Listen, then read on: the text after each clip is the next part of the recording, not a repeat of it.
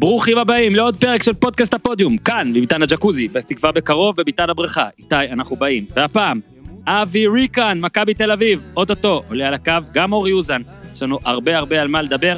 הפרק הזה, בפרק הזה והלאה, יש לנו שיתוף פעולה חדש להציג, במיוחד בשבילכם, תרשו לנו להכיר לכם, אם איכשהו אתם טרם מכירים, את ביר בזאר.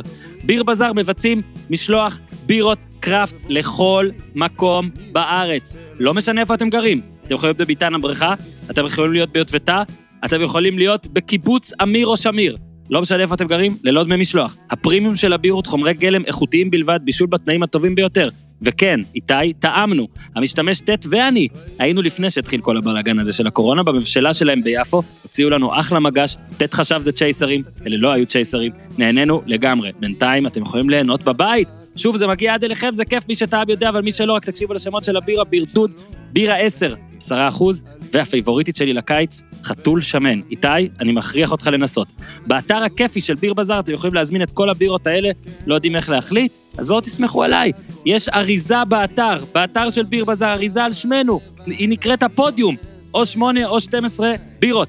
בעמוד המארזים, לכו למארז, תעשו טוב, שוב, 8-12 חתיכות, תנו לי קרדיט, תנו, תנו לי, תטעמו, חתול שמן בפנים. בקיצור, רוצים לדאוג לעצמכם, שתמיד המקרר יהיה מלא בבירות בזמן שאתם מאזינים לפרק של הפודיום, או צופים בנטפליקס, בלי לצאת מהבית, וכל העניינים האלה של מסכות וכפפות ואנשים. ביר בזאר, B-E-E-R, בזאר, B-A-Z-A-A-R, ביר בזאר, או חפשו גוגל, ביר בזאר, מקווה שהבנתם איך לכתוב ביר בזאר אחרי כל העילגות שלי. בצעו הזמנה והזינו קוד קופון הפודיום. איתי, מי שכותב הפודיום, קוד קופון הפודיום בעברית עם ההיי, כן, הפודיום, עשרה אחוז הנחה למזמינים. זה גם טעים, גם משתלם, שלכם, יוסיפון, אולטרס חתול שמן, ורק נוסיף שהפרק הזה וכל הפרקים האלה כמובן, כמובן, בשיתופכם ועזרתכם, ההדסטארט עדיין, עוד 11 ימים נותרו איתי, יש עוד מוצרים לקנות, חפשו הדסטארט co.il, חפשו הפודיום, אה, גם קבוצת פייסבוק פרטית לכל התומכים, אנחנו נפתח אותה בעוד כשהקמפיין אה, יסתיים. בפיד שלנו נמצאים הפרקים עם מורן מאיר, עם דוקטור טל שקד, עם איב מודי מדאלאס מאבריק, שעת סיפור עם גל אלברמן, והסדרה על מייקל ג'ורדן, שאנחנו רואים לפי המספרים שאתם מאוד אוהבים ומכירים. אז יאללה, תור יוזן אתם מכירים, מכירים, את אבי ריקל מכירים, מכירים, אותי אורל יוסיפוביץ' מכירים, מכירים, את אבישי זיו אתם מכירים, איתי, תן בראש! כן, extra, extra large, my special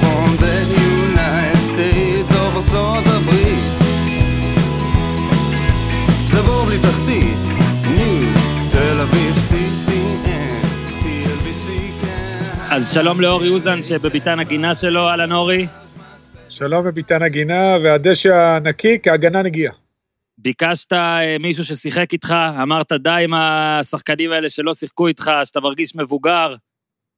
הבאנו לא רק ששיחקו איתי. אורן, גם, גם לא רק נו. ששיחקו איתי, גם שמאוד אהבתי שהם שיחקו איתי, ומאוד אה, הערכתי אותם או. יפה. אנחנו תמיד מתחילים עם חנופה. אהלן אבי ריקן. אהלן, אהלן, אורי, יש לי רק, אה, לא, לא יודע איזה זיכרונות לקחת מהתקופה איתך, מהקריירה, מהשנה ששיחקנו ביחד, בעיקר שהתלוננת באימונים. למה התלוננתי? ניסיתי להעיר את האימונים. בוא, בוא... כן, כן, זיכרונות טובים, זיכרונות טובים. טובים, טובים. זה היה ב-88-9, לא, סתם. עוד מעט נדבר גם על זה. אה, ריקן, אתה נמצא עכשיו אה, בקריית שלום עם כל האמת, כל מה שסיפרת לנו עד עכשיו אמת, אחרי אימון. עכשיו, אנחנו מקליטים את זה ביום ראשון, 26 באפריל, 26 באפריל. אה, שאלה הזויה, אבל היא השאלה הראשונה שחייבת להישאל. איך זה לעזאזל לשחק שוב כדורגל? מה בדיוק אתם עושים באימון עכשיו? אה, עד כמה זה מצד אחד כיף, עד כמה מצד שני מתסכל, כי אתם בטח לא יכולים לעשות יותר מדי. בוא תשתף אותנו קצת במה זה אימון של מכבי תל אביב. קודם כל, עצם העובדה שאנחנו עכשיו אה, קמים בבוקר ויוצאים לקריית שלום, זה כבר איזושהי, אתה יודע, פריבילגיה מבחינתנו, כי עד היום כולם, ה- כמו כולם היינו בבית והתאמנו דרך במרפסות או בחדרים, אז לקום בבוקר ולהגיע לקריית שלום זה כיף. אנחנו מתחלקים ל- לשלוש קבוצות, וכל קבוצה בעצם נמצאת רחוק אחת מהשנייה.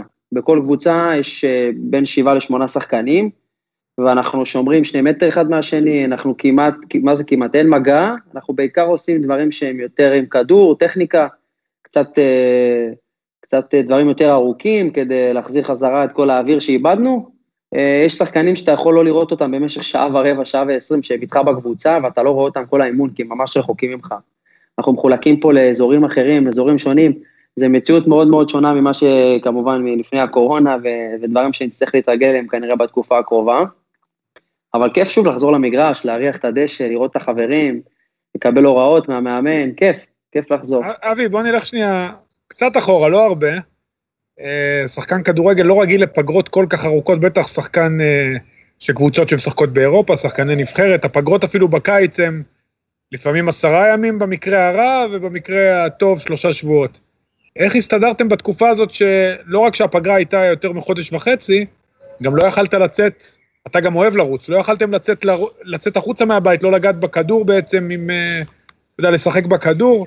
באמת תקופה שמבחינת שחקן כדורגל היא תקופה, אני חושב שזו התקופה הכי ארוכה שלך שלא התאמנת במסגרת קבוצה, שכמובן לא היית פצוע. איך, איך עוברים את התקופה הזאת?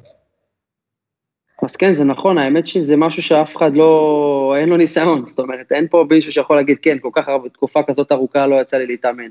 קיבלנו כל שחקן אופניים אה, הביתה וציוד מינימלי, הצלחנו לקחת, אה, איך שהתחילה הקורונה, קצת משקולות, מזרנים, דברים שיכולים לעזור לנו לעשות אה, אימונים אישיים, ופשוט עשינו שלוש פעמים בשבוע אימונים בזום, יחד כל הקבוצה, כדי לנסות לשמור לפחות על הבסיס. ככל שהחמירו עם, ה, עם ההנחיות, אז אתה יודע, בהתחלה יצאנו קצת לרוץ 500 מטר, ואחר כך הגבילו גם ל-100, אז אתה מוצא את עצמך רץ אה, מסביב לבית רק ב-100 מטר, אולי איזה 30 או 40 פעם כדי להגיע לקילומטר דרוש. אה, זה היה ממש ממש קשה ולא כיף, ואתה לא נמצא בסיטואציה שאתה במגרש ואתה עושה אימון ואתה רגיל אליו. אתה צריך כל בוקר לקום ולתת לעצמך את האנרגיות ואת הכוח להתאמן, בתקופה שהיא תקופה לא נעימה, לך, למשפחה, לחברים, לאנשים, אתה רואה חדשות ושומע על עוד חולים ואנשים ש, שאתה מאבד uh, במדינה, ועדיין אתה צריך למצוא את הכוח לבוא ולהתאמן כי זה המקצוע שלך. לא קל, חיכינו מאוד ליום שיגידו לנו שאפשר לחזור להתאמן כקבוצה, לעשות מה שאנחנו אוהבים.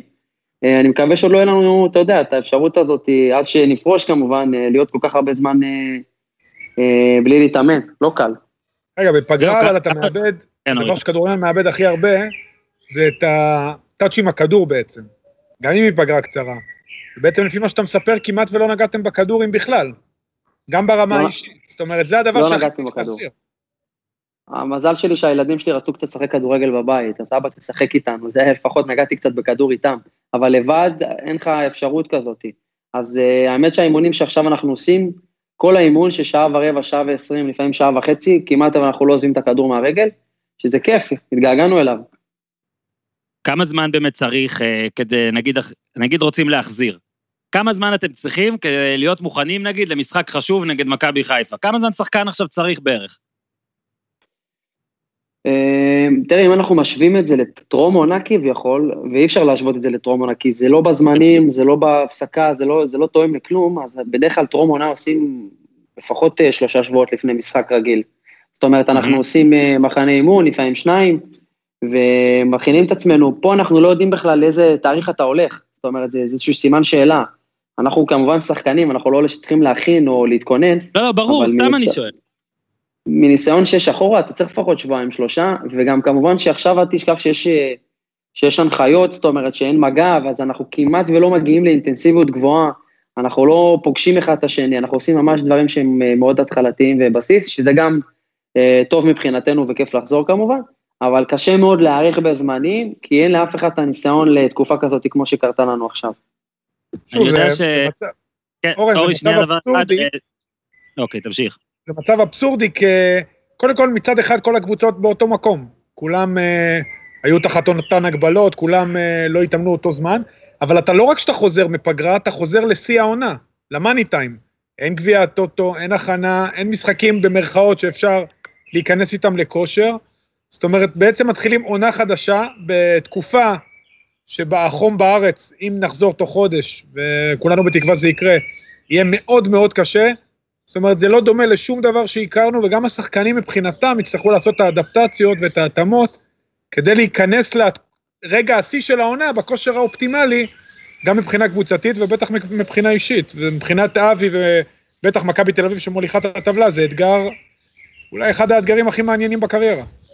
אף אחד לא יודע איך להיערך לזה, ואני סביר להניח, אני לא רוצה, אתה יודע, להביא לאף אחד, אבל שאנחנו נפגוש קשיים. כל הקבוצות, לא רק מכבי תל אביב, כל הקבוצות יפגשו קשיים בדרך. אם זה כשירות של שחקנים, אם זה יכולת פתאום לא טובה של שחקנים שכשיצאו, לה, כשסיימנו את, ה, את העונה הסדירה בעצם, לפני שהתחילה הקורונה, היו שחקנים, יכול להיות שהיו בכושר פנטסטי, ויותר קשה להם להתחיל, סליחה, אחרי טרום עונה אחרי איזושהי הפסקה, ואין להם זמן להיכנס לעניינים, כי זו הולכת להיות תקופה מאוד קצרה. לכן זה משהו שאנחנו לא יודעים איך, נפוג, איך נפגוש, מה נפגוש, ואנחנו לא יודעים גם איזה קשיים יהיו בדרך. כן, וזה גם יהיה בלי קהל כמעט בטוח, בטוח בהתחלה. בוא, אנחנו כל הזמן נותנים את ההקדמה פה, אני לא רופא, אורי לא רופא, אתה לא רופא. מה ההערכה שלך אפילו, אתה יודע, בטן מצידי, מה אתה מרגיש שיהיה? מה, לגבי החזרה למגרשים? המשך העונה. מתי, מתי נגיד אם עכשיו היית צריך להמר על זה וזה, או דיבורים בחדר הלבשה, או פה ושם, ושוב, עזוב ידע עכשיו, מה, מה התחושה, הערכה? אני אגיד לך את האמת, זה קשה מאוד להעריך מה, בזמנים מתי נחזור, מה, מה, מה, מה הולך להיות, אנחנו גם כל הזמן אוהבים להגיד שזו סיטואציה מתגלגלת, זה אירוע מתגלגל, נכון. אז אנחנו חיים מהיום למחר. רק כשיודיעו לנו אה, שאפשר לחזור להתאמן ויש אישור והקלות הוסרו, הייתה שמחה לא רגילה. אז אה, בואו נחשוב מה יכול לקרות, שיגידו לנו שקודם כל אפשר להתאמן רגיל, אפשר לעשות משחקונים קטנים, אפשר אה, דברים, אפשר להתקלח ביחד או לאכול ביחד, דברים שאנחנו לא עושים היום. רחוק מאחד מהשני מתקלחים, לא ממש ביחד, כן, אבל לפגוש את החדר הלבשה ולהיות עם... כן, כן. לא, זה, אין לנו את הפריבילגיה שהייתה לפני, שזה להתקלח אחרי אימון, או, או לשבת לאכול בחדר האוכל, אין את זה. אנחנו מגיעים פשוט, מת, מחליפים נעליים, מתאמנים, וכשנגמר האימון כל אחד הולך הביתה.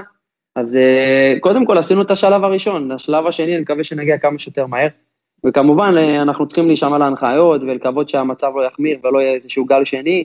כדי שנוכל באמת לחזור לשגרה. לפני, לפני שנוכל סוף סוף לדבר איתך קצת עליך ועל כדורגל והדברים שכן קרו השנה, אני רוצה לשאול אותך על זה. זאת אומרת, נגיד עכשיו ראינו בהולנד, בהולנד החליטו שהעונה הסתיימה.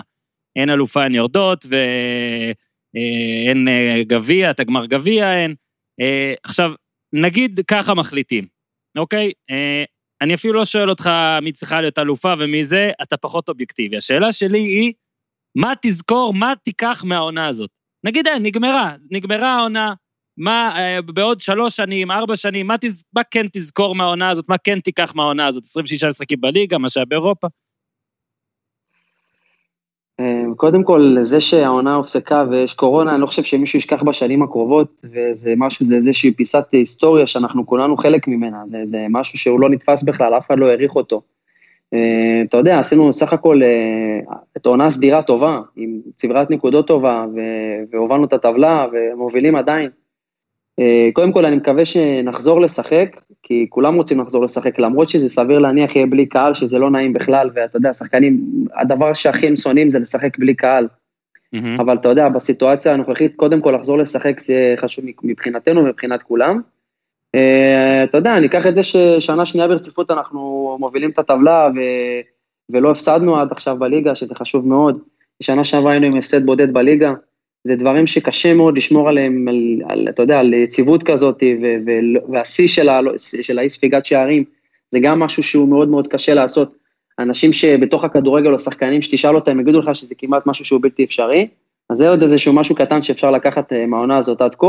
בוא נקווה שהעונה תמשיך ונוכל לזכור דברים קצת יותר טובים בהמשך. אני, אני ארים לך להנחתה קצת, גם אורי טיפה נגע בזה, ואתה הכי נגעת בזה, אמרת את זה באופן כללי, אבל אמרת, יש כאלה שהקורונה באה כשהם היו בשיא. מסתכלים עליך, גם על המספרים, אני מדבר מספרים על אה, דקות שאיביץ' נתן לך, אה, הופעות אה, בהרכב, על חשבון מי גם. אפשר להגיד שריקן, הקורונה באה לו בשיא. לא רק ההופעות בהרכב, אני רוצה להוסיף. אבי, אתה הגעת למכבי מציריך, תקופה נהדרת, אתה היום קפטן של מכבי תל אביב. אמנם דור מיכה, אבל כשדור מיכה לא משחק, אתה הקפטן, זה מראה על אמון, וכך לפחות לי נראה מהצד, קשר מאוד מאוד טוב עם איביץ', אה, מהבחינה הזאת שהוא מאוד מאמין בך. אתה להיות קפטן של קבוצה שלא גדלת בה, ושיש בה הרבה שחקני בית, זה לא עניין של מה בכך, הרבה כוכבים. באמת, אה, איך אתה מרגיש לגבי התקופה הזאת בכלל אה, במכבי, מבחינת הכדורגל עד, עד הקורונה, והמעמד שלך בקבוצה תחת איביץ'? אה, קודם כל, לעניין הקפטן, יש את שרן יני, דור מיכה, יש דור פרץ גם, שיצאה סיטואציה שאף אחד מהם לא שיחק בה, כשאני שיחקתי אז יצא לי לענות את הסרט. אה, הסרט קפטן פה זה משהו שהוא יותר מערכתי, אמנם הקשר והחיבור עם המאמן הוא חיבור טוב, אבל זה משהו שבא גם לפעמים קצת יותר מלמעלה, אז זה נותן לי עוד יותר איזושהי ככה מחמאה לחיבור למועדון. לגבי התקופה שבה הייתי לפני, כן, הייתי בכושר טוב, התחלתי את העונה פחות טוב, הייתה לי איזושהי פציעה בעין ש, שמאוד הטרידה אותי, אבל אה, נכנסתי חזרה לעניינים. אה, להיות חלק מאוד משמעותי עם שחקנים כאלה טובים, ו- ולהיות, לשחק לצידם ולהיות שותף לכל מה שקרה עד עכשיו, וכן, זה, הייתי בתקופה טובה, זה משהו שאני מאוד מרוצה ממה שהייתי עד היום. אומנם מבחינת מספרים של שערים ובישולים אני לא כמו העונה שעברה, אבל אני חושב שאני עם יותר דקות, אני חושב שאני יותר עם הופעות בהרכב. אמ, עוד פעם, שמרנו על יציבות מהעונה שעברה והמשכנו את מה שעשינו, וזה כיף להיות חלק מזה. אה, לגבי החיבור עם המאמן, הוא חיבור טוב, אנחנו כבר שנה שנייה ביחד. אתה כבר יודע בדיוק מה הוא רוצה, מה הוא דורש, אה, לאיזה כיוונים הוא הולך. אה, הקורונה באה ל... אתה יודע, אומרים את זה בדרך כלל לפציעות, אבל דברים כאלה גם, זה, זה דברים שבאים, אף פעם זה לא בא בזמן הנכון. והיינו שמחים אם זה לא יגיע בכלל. נצטרך להיערך מחדש, להתאים את עצמנו, לנסות לחזור לכושר שהייתי בו לפני, אה, כדי לנסות לעזור לקבוצה כשנחזור, להיות, אה, לשמור על הטופ ולהיות בכושר הכי טוב שאפשר. אבי, באמת אבל, באמת כאילו רואים את ההבדל, קודם כל ברמה האישית, אני חושב שעשית השנה התקדמות גדולה, לפחות במעמד. אני רוצה דווקא להדגיש, דיברת הרבה על איביץ', ודרך אגב, חלק מהשחקנים שציינת לא משחקים בגלל שאיביץ' מאמין בך ויושבים על הספסל, אבל uh, איביץ', תחת איביץ' בליגה זה דומיננטיות באמת חסרת תקדים, סיבוב ראשון בלי לספוג, שנתיים עם הפסד אחד, גם הוא בגרבג' של הגרבג', שליטה אבסולוטית, אבל מה קורה במפעלים האחרים, גם באירופה? מאוד מעניין אותי לראות את הנקודת, לשמוע את הנקודת מבט שלך למה שקרה העונה באירופה. הפסדים, לעיר, בטח אה, אה, בליגה האירופית ליריבה שהיא נחותה מכם משמעותית, אני בטוח שהרגשתם את זה, וגם בגביע. אמנם אה, אום אל-פחם אתה גם שיחקת, בישלת והבקעת, אבל הודחתם בעונה שעברה מול בני יהודה. איך אתה מסביר את ההבדלים האלה בין היציבות והעוצמות של מכבי תל אביב בליגה תחת איביץ', באמת, אני חושב שדומיננטיות חסרת תקדים, לבין חוסר ההצלחה במפעלים האחרים, כמובן יחסי. אה, קודם כל, בעונה שעברה, כשהתחלנו עם המאמן, עם איביץ', אז הייתה לנו, היה לנו קמפיין אירופי טוב, אני חושב שנפלנו על איזשהו פנדל שלא היה בדקה ה-90, וזה סברנו מחוסר מזל, אבל את כל השלבים הראשונים ניצחנו. לגבי העונה, אני באמת מסכים שלא הצלחנו, אני חושב שלא הגענו מספיק מוכנים. אה, גם החיזוק הנקודתי, או החזרה של טיבי, וההגעה של המגני, של המגן הימני, ש... שעזרה לנו לייצב איכשהו את, את ההגנה, ואני חושב שכאילו, אה, אולי לא אנחנו, אבל כל המערכת אולי חשבה שהדברים ימשיכו כמובן מאליו מעונה שעברה, וזה לא נכון. ואני הדגשתי את זה גם בתחילת העונה, שיהיה לנו מאוד מאוד מאוד קשה לשחזר את מה שהעונה שעברה, ואני חושב שעד שתפסנו את זה כמערכת, כקבוצה, לקח לנו זמן וזה פגע, פגע בנו במפעל האירופי. אה, לא הגענו מוכנים, אה, אני חושב שהפסדנו ליריבות שאפילו על הנייר, אם תיקח אותנו בכושר טוב של, של אמצע העונה, אנחנו לא, לא, לא, לא נודח ואפילו ננצח משחקים כאלה. אני חושב שזה פספוס של כולנו, וכמובן זה אכזבה לא להצליח במפעל האירופי. לגבי הגביע, אם נפריד את עונה שעברה, אז עפנו בחצי גמר לעונה, שכמובן הפסדנו ליריבה הרבה נחותה מאיתנו. אה, אורי, אתה מכיר את זה ש, שאתה מגיע למשחקים שאתה אומר, זה יכול לקרות לי פעם בעשר שנים? אז זה המשחק שקרה לנו מול, מול אום אל-פחם. זאת אומרת, אה, הובלנו 2-0, עכשיו דקה 20 או 25, והמשחק בשליטה שלנו, ופתאום קורים דברים שאתה, שאתה אומר, רגע, מה קורה פה? זה, זה מסוג המשחקים שקורים, שאתם רואים פעם בכמה שנים בצ'מפיונס ליג, שקבוצות פתאום לא מגיבות, זה, זה מה שקרה לנו. וכשאתה מנסה לשחזר אחרי המשחק מה קרה, אתה פתאום אומר, זה, זה דברים שלא יכולים לקרות לך, כשאתה, כשאתה שולט במשחק, וכשאתה, הדברים קורים ברגליים שלך ובידיים שלך, זה משהו שהיה, אני חושב שהגבול ההזוי מבחינתנו במשחק הזה, ועוד פעם, זה יכול לקרות פעם בכמה שנים, אני הייתי שותף 90 דקות למשחק הזה, ולא האמנתי שהמשחק בורח לנו ככל שהדקות עברו, פתאום גם נעלמנו. בהתחלה שלטנו במשחק, כבשנו שערים, וכל גול שהם כבשו, זה נתן להם אנרגיה ו- וכוחות הרבה יותר גדולים. השערים שהם ספגו זה היה 1 דקה 45 מחצית ראשונה, והשני ממש תחילת המחצית השנייה. זה ממש בנקודות הכי רגישות של קבוצה שאתה יכול לפגוע בהן. אה, כמובן שגם זה האכזבה מבחינתנו, וזו עובדה שכבר בשנתיים האחרונות, גם באירופה לא הצלחנו וגם בגביע. אנחנו חייבים לשמור אה, כמובן על המפעל של הליגה, כמו שעשינו שנה שעברה, אה, אנחנו נצטרך לשמור על זה גם השנה כדי להיות בטופ. אני, אני חושב, קודם כל אהבתי שאורי שואל, שים לב, שכשהוא שואל שאלה כאילו עם uh, טון שלילי, הוא מפעיל את הציפורים ברקע, כדי שיהיה לך יותר קל. אני רוצה לקחת את זה עכשיו לצד ההפוך, אל תדאג, עוד מעט אנחנו נוגעים גם במשחק uh, שאתה יותר טוב מאשר המשחק מול אום אל-פחם, אבל אחרי המשחק נגד אום אל-פחם, יש כאלה שיגידו שההרכב היה קצת, בוא נגיד, בעייתי. אני, אתה לא צריך להגיד את זה, זה אני אומר, אבל עובדתית איביץ' כאילו למד במשחק הזה כמה דברים, זאת אומרת, בשחקן הזה אני עכשיו פחות נוגע, בשחקן הזה אני יותר נוגע.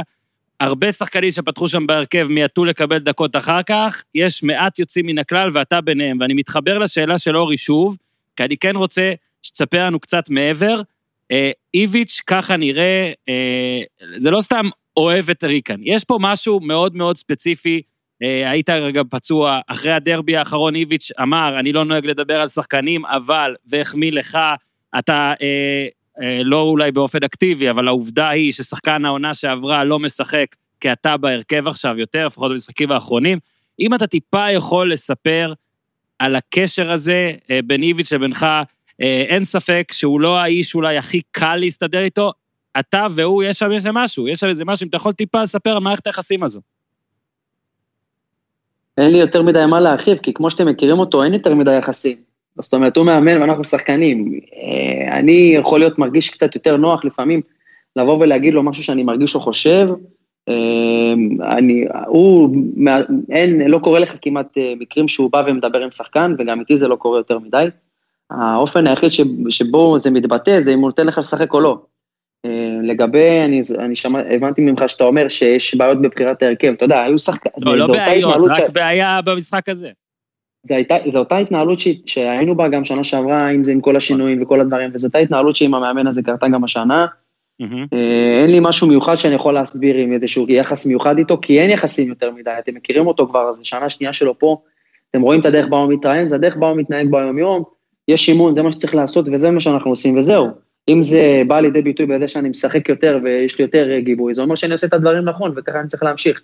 אני לא רואה את זה קורה, אני, אני, אין פה איזשהו משהו מיוחד, אין איזשהו יחס יותר מדי שונה ממה שיש ליחס לאחרים.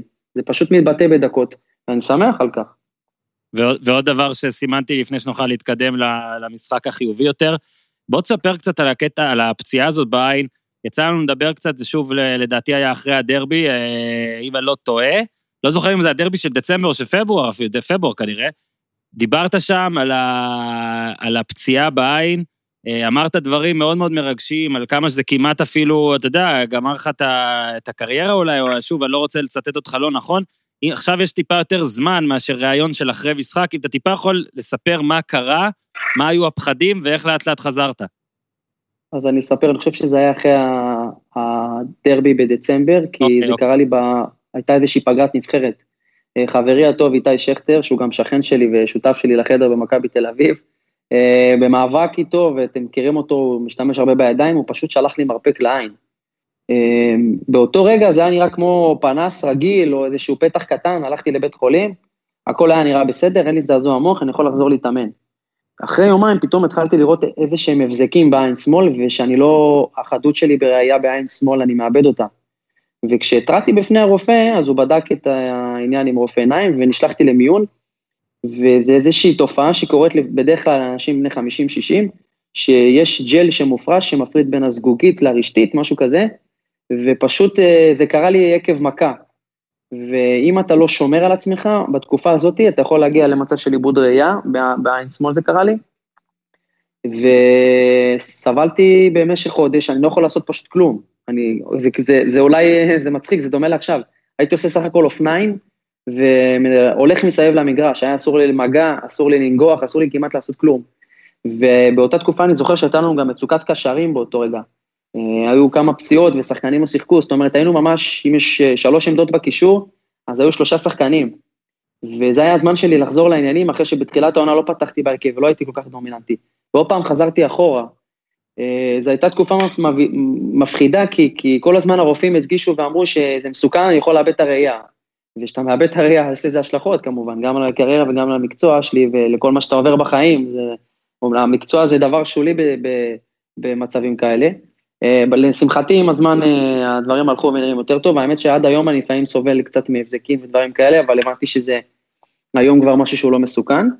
אה, שמח שאחר כך הצלחתי לחזור לעצמי, והדרבי הזה, זה היה משחק חזרה שלי בעצם. לא שיחקתי לפני כמעט, אולי כמה דקות במשחק לליגה בקריית שמונה. ופתחתי בהרכב, שחקתי 90 דקות, אה, כבשתי שער, אתה יודע, ניצחנו 3-0.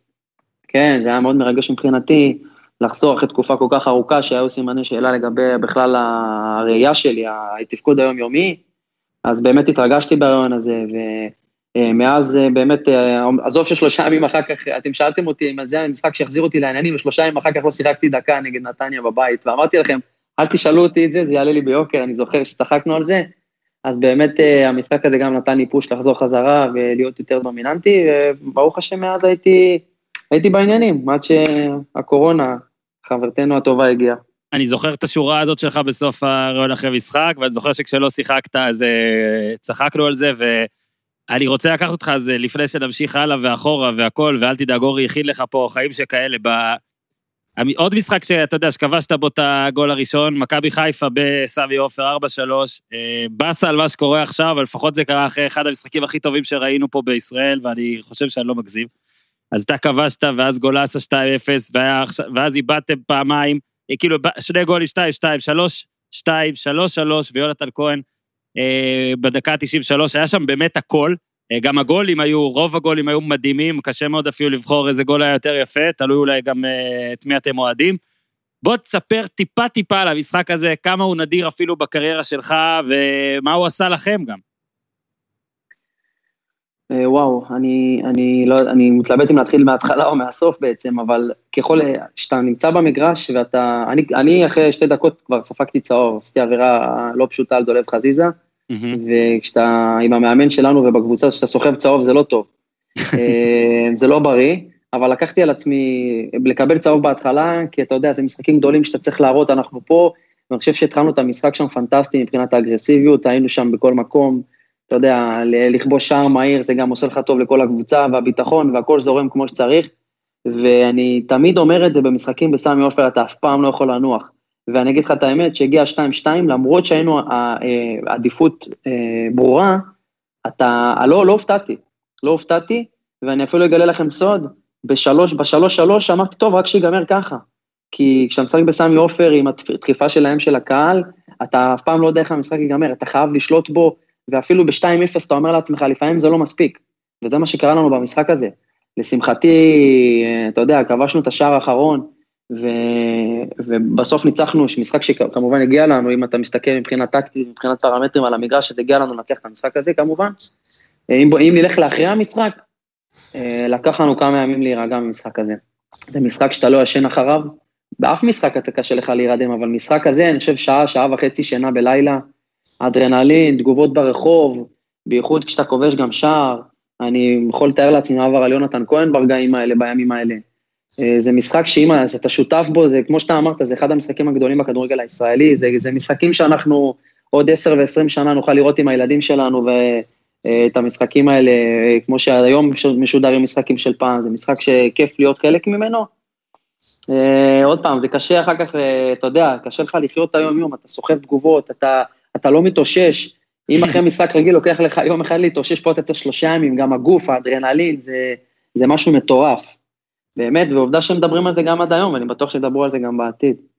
אבי, מה הכוונה, קודם כל לקחתי כמה דברים מה שאתה אמרת מהסיפור, שהוא מהמשחק הזה. מה הכוונה עם המאמן שלנו, לא טוב להיות עם צהוב, זה דבר ראשון. ורגע, ורגע, ואיך, תשמע, עליתם למשחק הזה, זה היה נראה שעליתם עם, למרות שאתם אלופים, ואתם הפייבוריטים, ולא לא הפסדתם בליגה, עליתם עם איזשהו רצון, זה היה נראה לפחות כלפי חוץ, רצון להוכיח, זה גם מתבטא ב... אגרסיביות מאוד גדולה בפתיחה, הרי 60 דקות, בטח, אתה יודע מה, עזוב 60 דקות, מחצית ראשונה שליטה אבסולוטית של אה, מכבי תל אביב, דומיננטיות, גם פיזית אה, וגם בכדורגל. אז אה, תייחס לשני הדברים, א', מה הכוונה עם איביץ' לא טוב להיות עם צהוב, לא אמרת את זה רק בהקשר של דקה שנייה, וגם איך עליתם, איך הוא הכניס בכם, או האם זה בא מכם, את ה... אתה יודע, הקבוצה אלופה ועדיין היא באה עם הרצון, זה היה נראה לפחות, עם המין ה... משהו על הגב כדי להוכיח, אתה יודע, עם הדבשת על הגב כדי להוכיח שאתם הקבוצה הכי טובה בארץ. אה, קודם כל, המאמן שלנו אוהב מחויבות ברמה הכי הכי גבוהה. אה, מה זה אומר? הרי שחקן כדורגל, אבי, אבי, ובמיוחד אתה, אני שיחקתי איתך, ואנחנו נחזור לזה, אבל הרי אתה, זה הבסיס שלך, כושר גופני חריג ורץ, וגם ממלא מספר תפקידים. אתה יודע, כל שחקן כדורגל הוא מחויב בסוף. מה הכוונה, אה, מה מבדיל את איביץ' מאמנים אחרים? אורי, לא שיחקת, אורי, אני קוטע, לא שיחקת מנג'ר? לא פחדת על שחקנים צהוב שייתנו עוד גליץ' ויקבלו אדום? נראה לי לזה ריק. אה, אתה מתכוון לפיפ"א, זה נכון, אבל זה המציאות, ודקה... אתה יודע, יש מאמנים, הוא גם ציין את זה, אתה יודע, לא בהקשר של הדקה השנייה, הוא אמר, זה לא טוב להיות אצל איביץ' עם כרטיס צהוב. אז אה, זה סתם עניין אותי, כי זה יצא לו כזה בצורה מאוד ספונטנית. וגם אמרתי, כמו שאמרתי, העניין הזה של המחויבות, הרי אני כפרשן או כשחקן עבר, גם קשה לי עם העניין הזה של מחויבות, כי אני חושב שכל שחקן הוא מחויב ורוצה ותמיד נותן הכל. אין ספק שבמכבי תחת איביץ', אתה רואה קבוצה, שהקבוצה היא מעל הפרסונל. ככה לפחות אני מרגיש, ובגלל זה אבי גם העונה כל כך מצליח, זו דעתי. שאלה איך זה בא לידי ביטוי, גם בהחלטות שלו, אה, גם בהערה הזאת אל הצהוב, וגם אה, על המגרש מבחינה טקטית, התקפית והגנתית.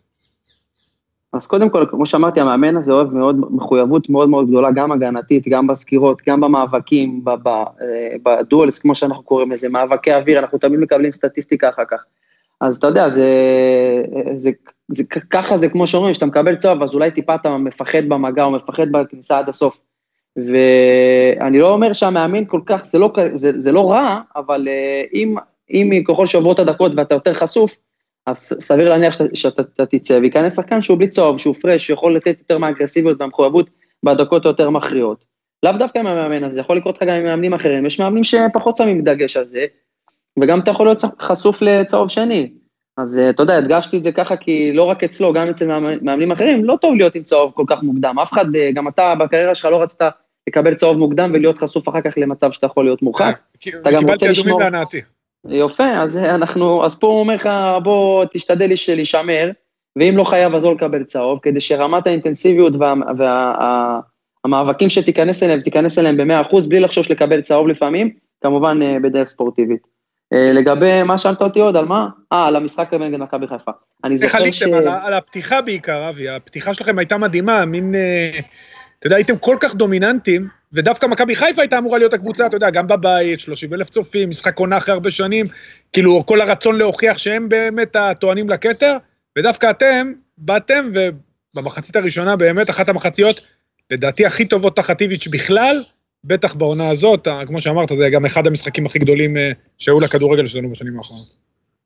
אז אה, כמו שאני סיפרתי לכם קצת על המאמן הזה יותר, אז המאמן שלנו, הוא לא מדגיש לך אף פעם איזה משחק יותר חשוב או פחות מבחינתו, מהקבוצה, מהמקום האחרון עד הראשון, כל משחק מבחינתו הוא חשוב, והוא באמת מתייחס לזה ככה, הוא משדר את זה ככה, אז על אחת כמה וכמה משחקים כאלה גדולים, הוא לא באמת צריך להדגיש את רמת החשיבות, כי מבחינתו כל המשחקים חשובים, והוא יודע שבמשחקים כאלה, עם אצטדיון מלא ועם uh, כל מה שקורה מסביב, וקהל לפעמים שמגיע לפני משחקים גדולים ותומך, אז לא צריך לתת את האקסטרה, הוא לא מבחינתו, לא, לא מכין אותך יתר על המידה, הוא מכין לכל המשחקים אותו דבר.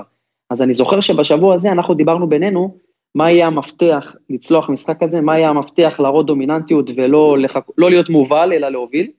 ואני זוכר שבימים קודם דיברנו בינינו על שחקני קישור ש... שהיו אה, אה, אופציונליים לפתוח, ועם הקו הגנה וכולם, כמה שפחות טעויות, להיות מאוד מאוד אגרסיביים, לשלוט במשחק, אה, ולקחת את הדברים לכיוון שלנו, אנחנו להיות אלה שמובילים, וכמובן שזה, שהצלחנו לכבוש שערים, ואז זה נותן לך אפשרות גם לשלוט במשחק, ולנסות, ברגע שאתה מוביל, אז הקבוצה השנייה צריכה להגיב, והם אלה שצריכים ליצור, וכשהקבוצה השנייה צריכה ליצור, היא גם חשופה לטעויות, ואנחנו ניצרנו את זה כמו שצריך. אה, אבי, כבר ותק אה, מסוים יש לך, אני רוצה לשאול אותך על כמה... אנחנו נתחיל דווקא באמת ביונתן כהן, להישאר פה על הקשר של המשחק הזה.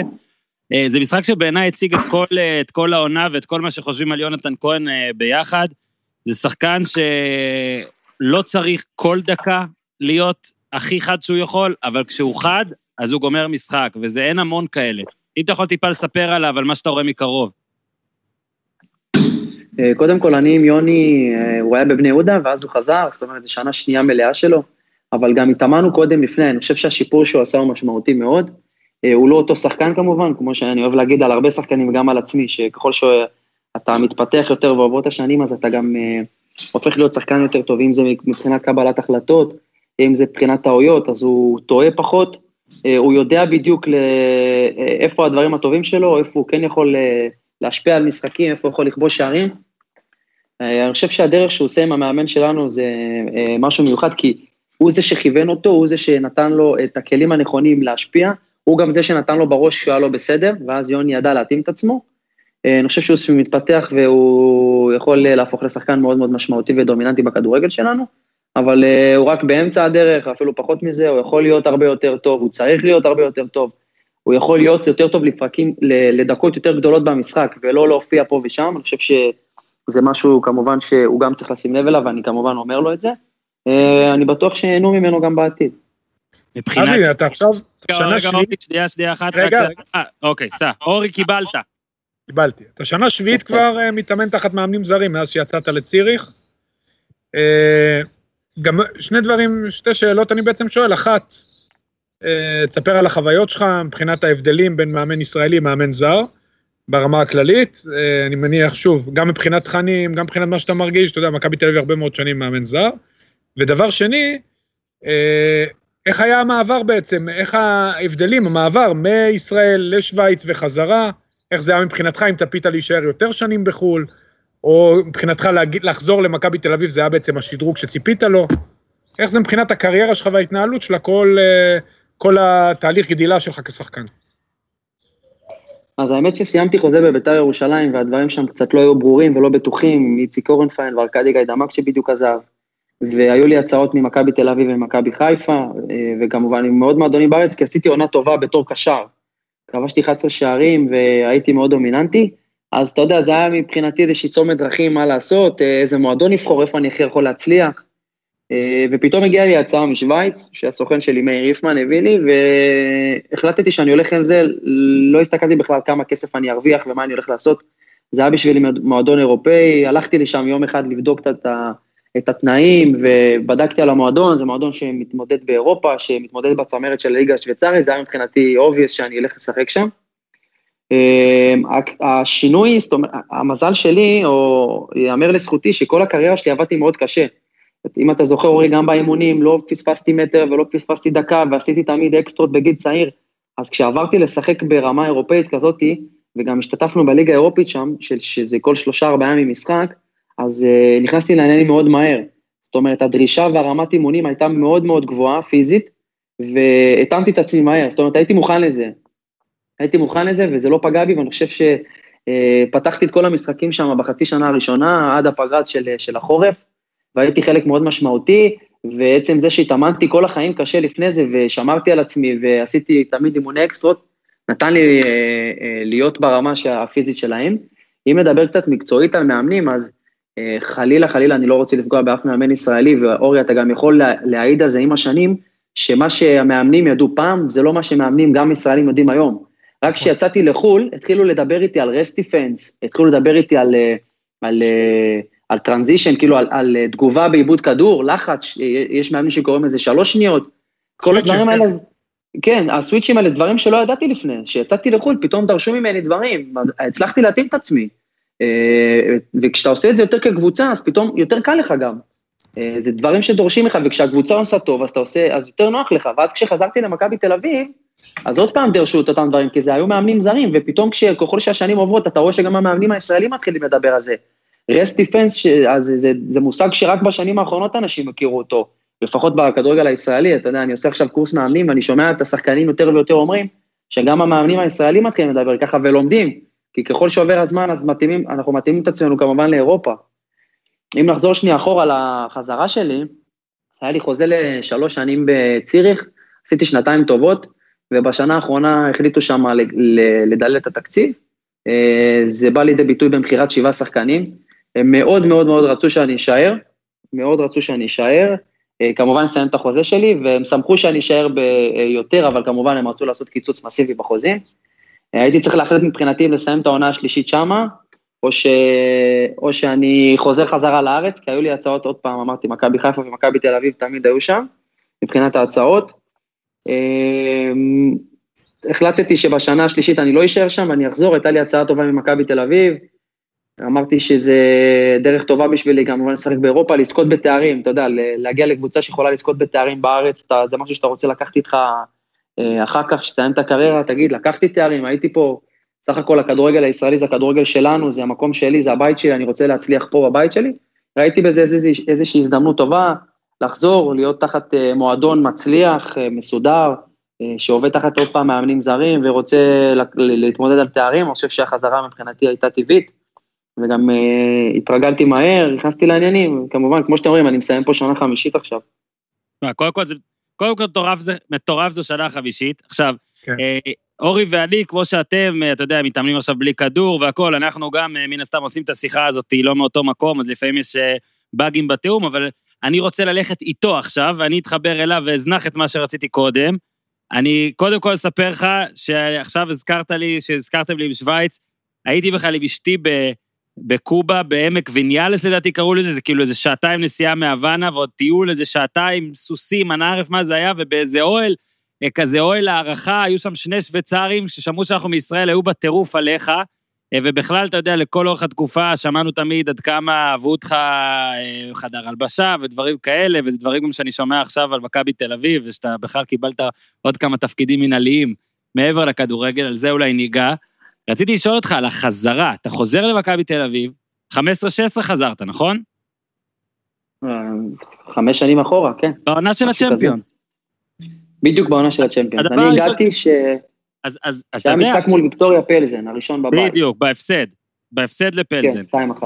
אז אתה מגיע למכבי תל אביב, קורה מה שקורה בצ'מפיונס, מדהים, מגיעים לצ'מפיונס והכל. בעצם, אבל אתה יודע, העונה הראשונה זה העונה הראשונה שהם אה, לא זכו, שמכבי לא זוכה באליפות אחרי שלוש עונות. ואז יש את העונה השנייה שהייתה פחות טובה אפילו. אני זוכר שדיברנו, אה, כשזכיתם, יצא לדבר ושאלתי, או בערך דיברנו על זה, אני אשמח עכשיו שתספר. היה איזשהו שלב שאמרת, לא מן הסתם, וואו, זה בגללי, אבל אתה יודע, באתי לקבוצה הזאת, לקבוצה אלופה, לקבוצה הצליחה, ושנתיים לא עושים. האם, לא יודע, האם היו מחשבות בראש, משהו, ללכת, לעבור הלאה, אה, למה זה קורה? אה, קודם כל, איך שחזרתי, אמרתי שאני עם המועדון הזה אקח אליפות בכל מקרה. אז לא ויתרתי. אני מבחינתי, והמועדון גם לא ויתר, וכשאמרתי את זה פה, אה, בזמנו רק היה בן מנספורד בשנה שלקחנו אליפות, אז דיברנו על הארכת חוזה, אמרתי לו, אני אשאר בכל מקרה, אני רוצה לקחת פה אליפות. כי בשלוש שנים הראשונות שהייתי פה בעצם לא לקחנו אליפות. אמנם הגענו לצ'מפיונס ליג מהר והייתי חלק מאוד משמעותי, ואחר כך גם שלב בתים באירופה, אה, שנתיים רצופות, שאני זוכר שגם כבשתי פנדל אה, מכריע שעלינו לליגת, לבתים, זאת אומרת, הצלחה באירופה כן הייתה. הפסדנו פעמיים בגמר גביע, שזה, אתה יודע, דברים שיכולים לקרות במשחק אחד, ובאמת היה לי איזשהו פספוס מבחינת תארים, שכשאני אומר שאני חוזר לפה לקחת תארים, ולא לקחתי תארים, נכון, הצלחה באירופה היא טובה, אבל רציתי לקחת תארים. אה, לא, לא, לא, לא זקפתי את זה לחובתי, כמו שאתה כאילו רמזת לי שם, לא לקחתי את זה כאילו אני אשם, אבל אמרתי לעצמי שאני לא מוותר, ואני אה, רוצה לקחת אליפות עם המועדון, ואני שמח שעשיתי את זה בעונה שעברה. איך אתה יכול אז באמת להגיד בין, בין שלוש העונות הראשונות למה שקורה עכשיו, נגיד ניקח שנה וחצי, אה, שנה וחצי פלוס, מה, נגיד אם אתה באמת צריך לתת הבדל אחד, הבדל מהותי, שוב, להגיד איביץ' זה קל, זה יהיה כללי מדי ואתה לא תצא מזה רק בזה. אתה צריך לתת הבדל משמעותי, אתה היית פה באמת כל השנים האלה, מה ההבדל המשמעותי, מה השינוי בין שלוש עונות לעונה וחצי? קודם כל, אם נסתכל אחורה בשלוש עונות האלה, או לפחות בעונה הראשונה, אני זוכר, עשינו 81 נקודות. כן. באר שבע עשו 83 נקודות.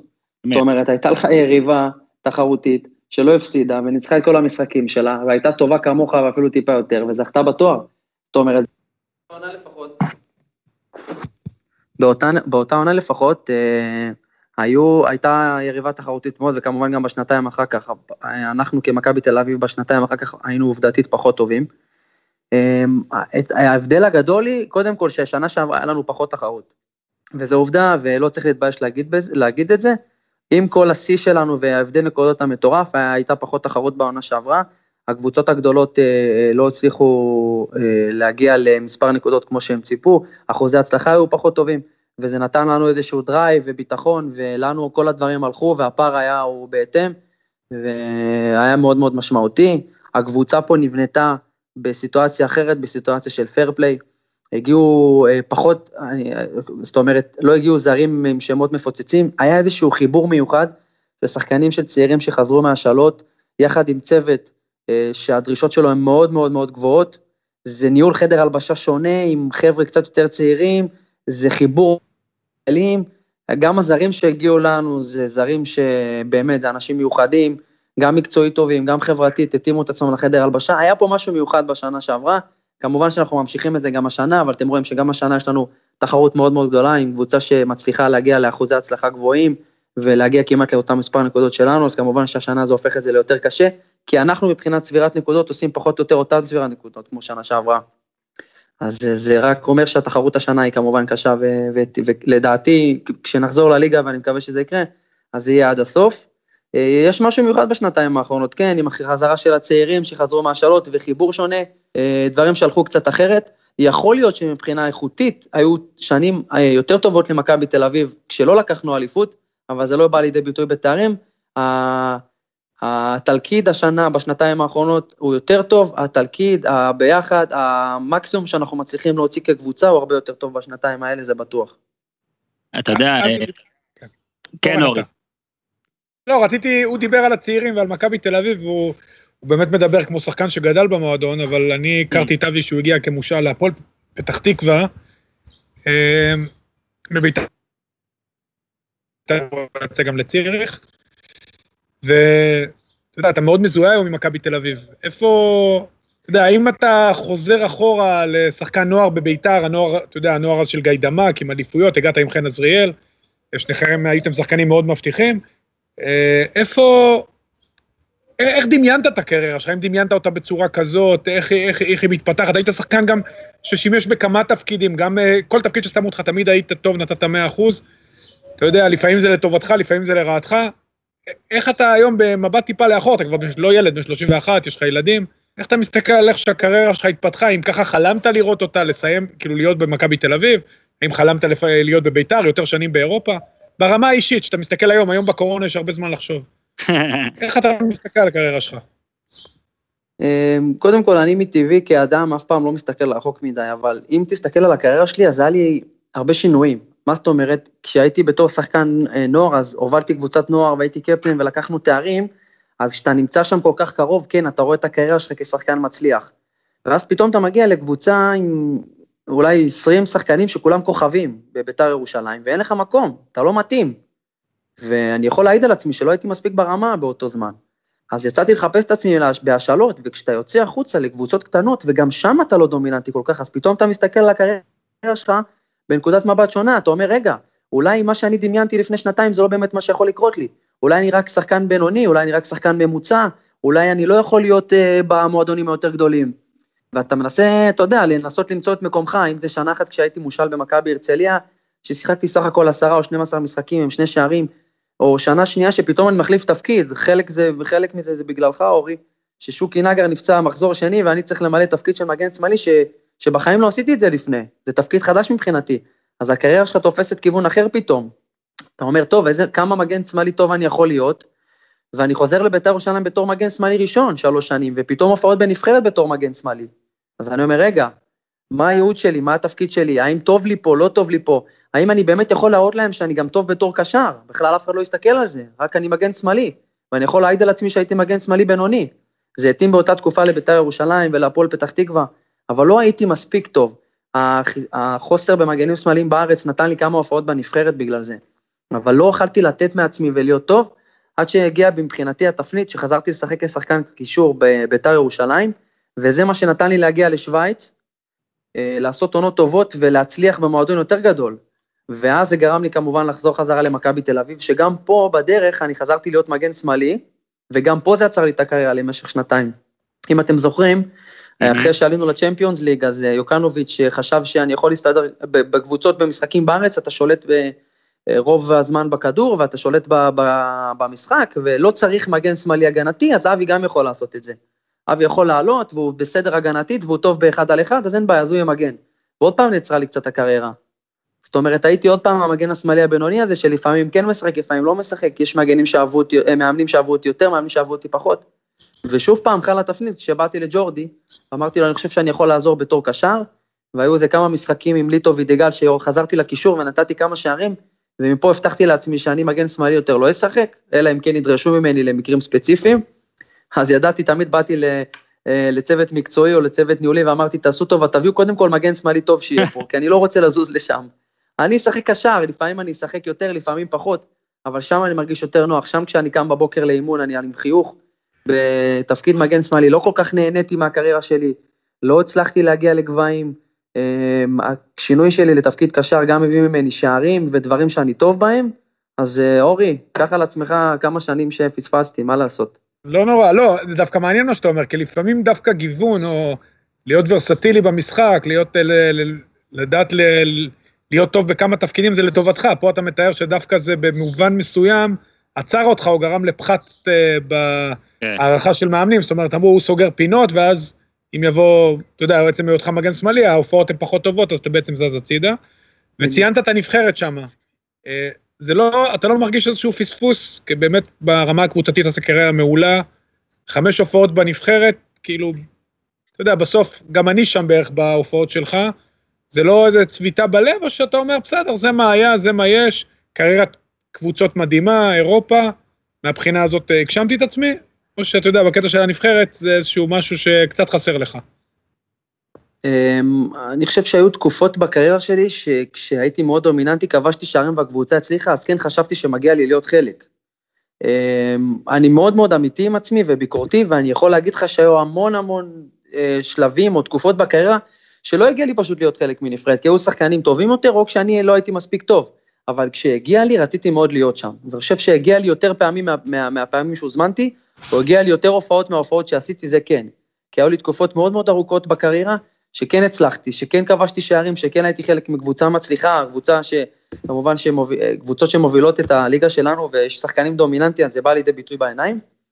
אה, יכלתי לתת עוד כמה הופעות, אני חושב, אה, זה בטוח, כי היו לי תקופות טובות בקריירה, אבל אני בן אדם אופטימיסט והכל בסדר, ואני גם, לא שולל שום דבר, אולי בעתיד אני עוד אוכל להופיע.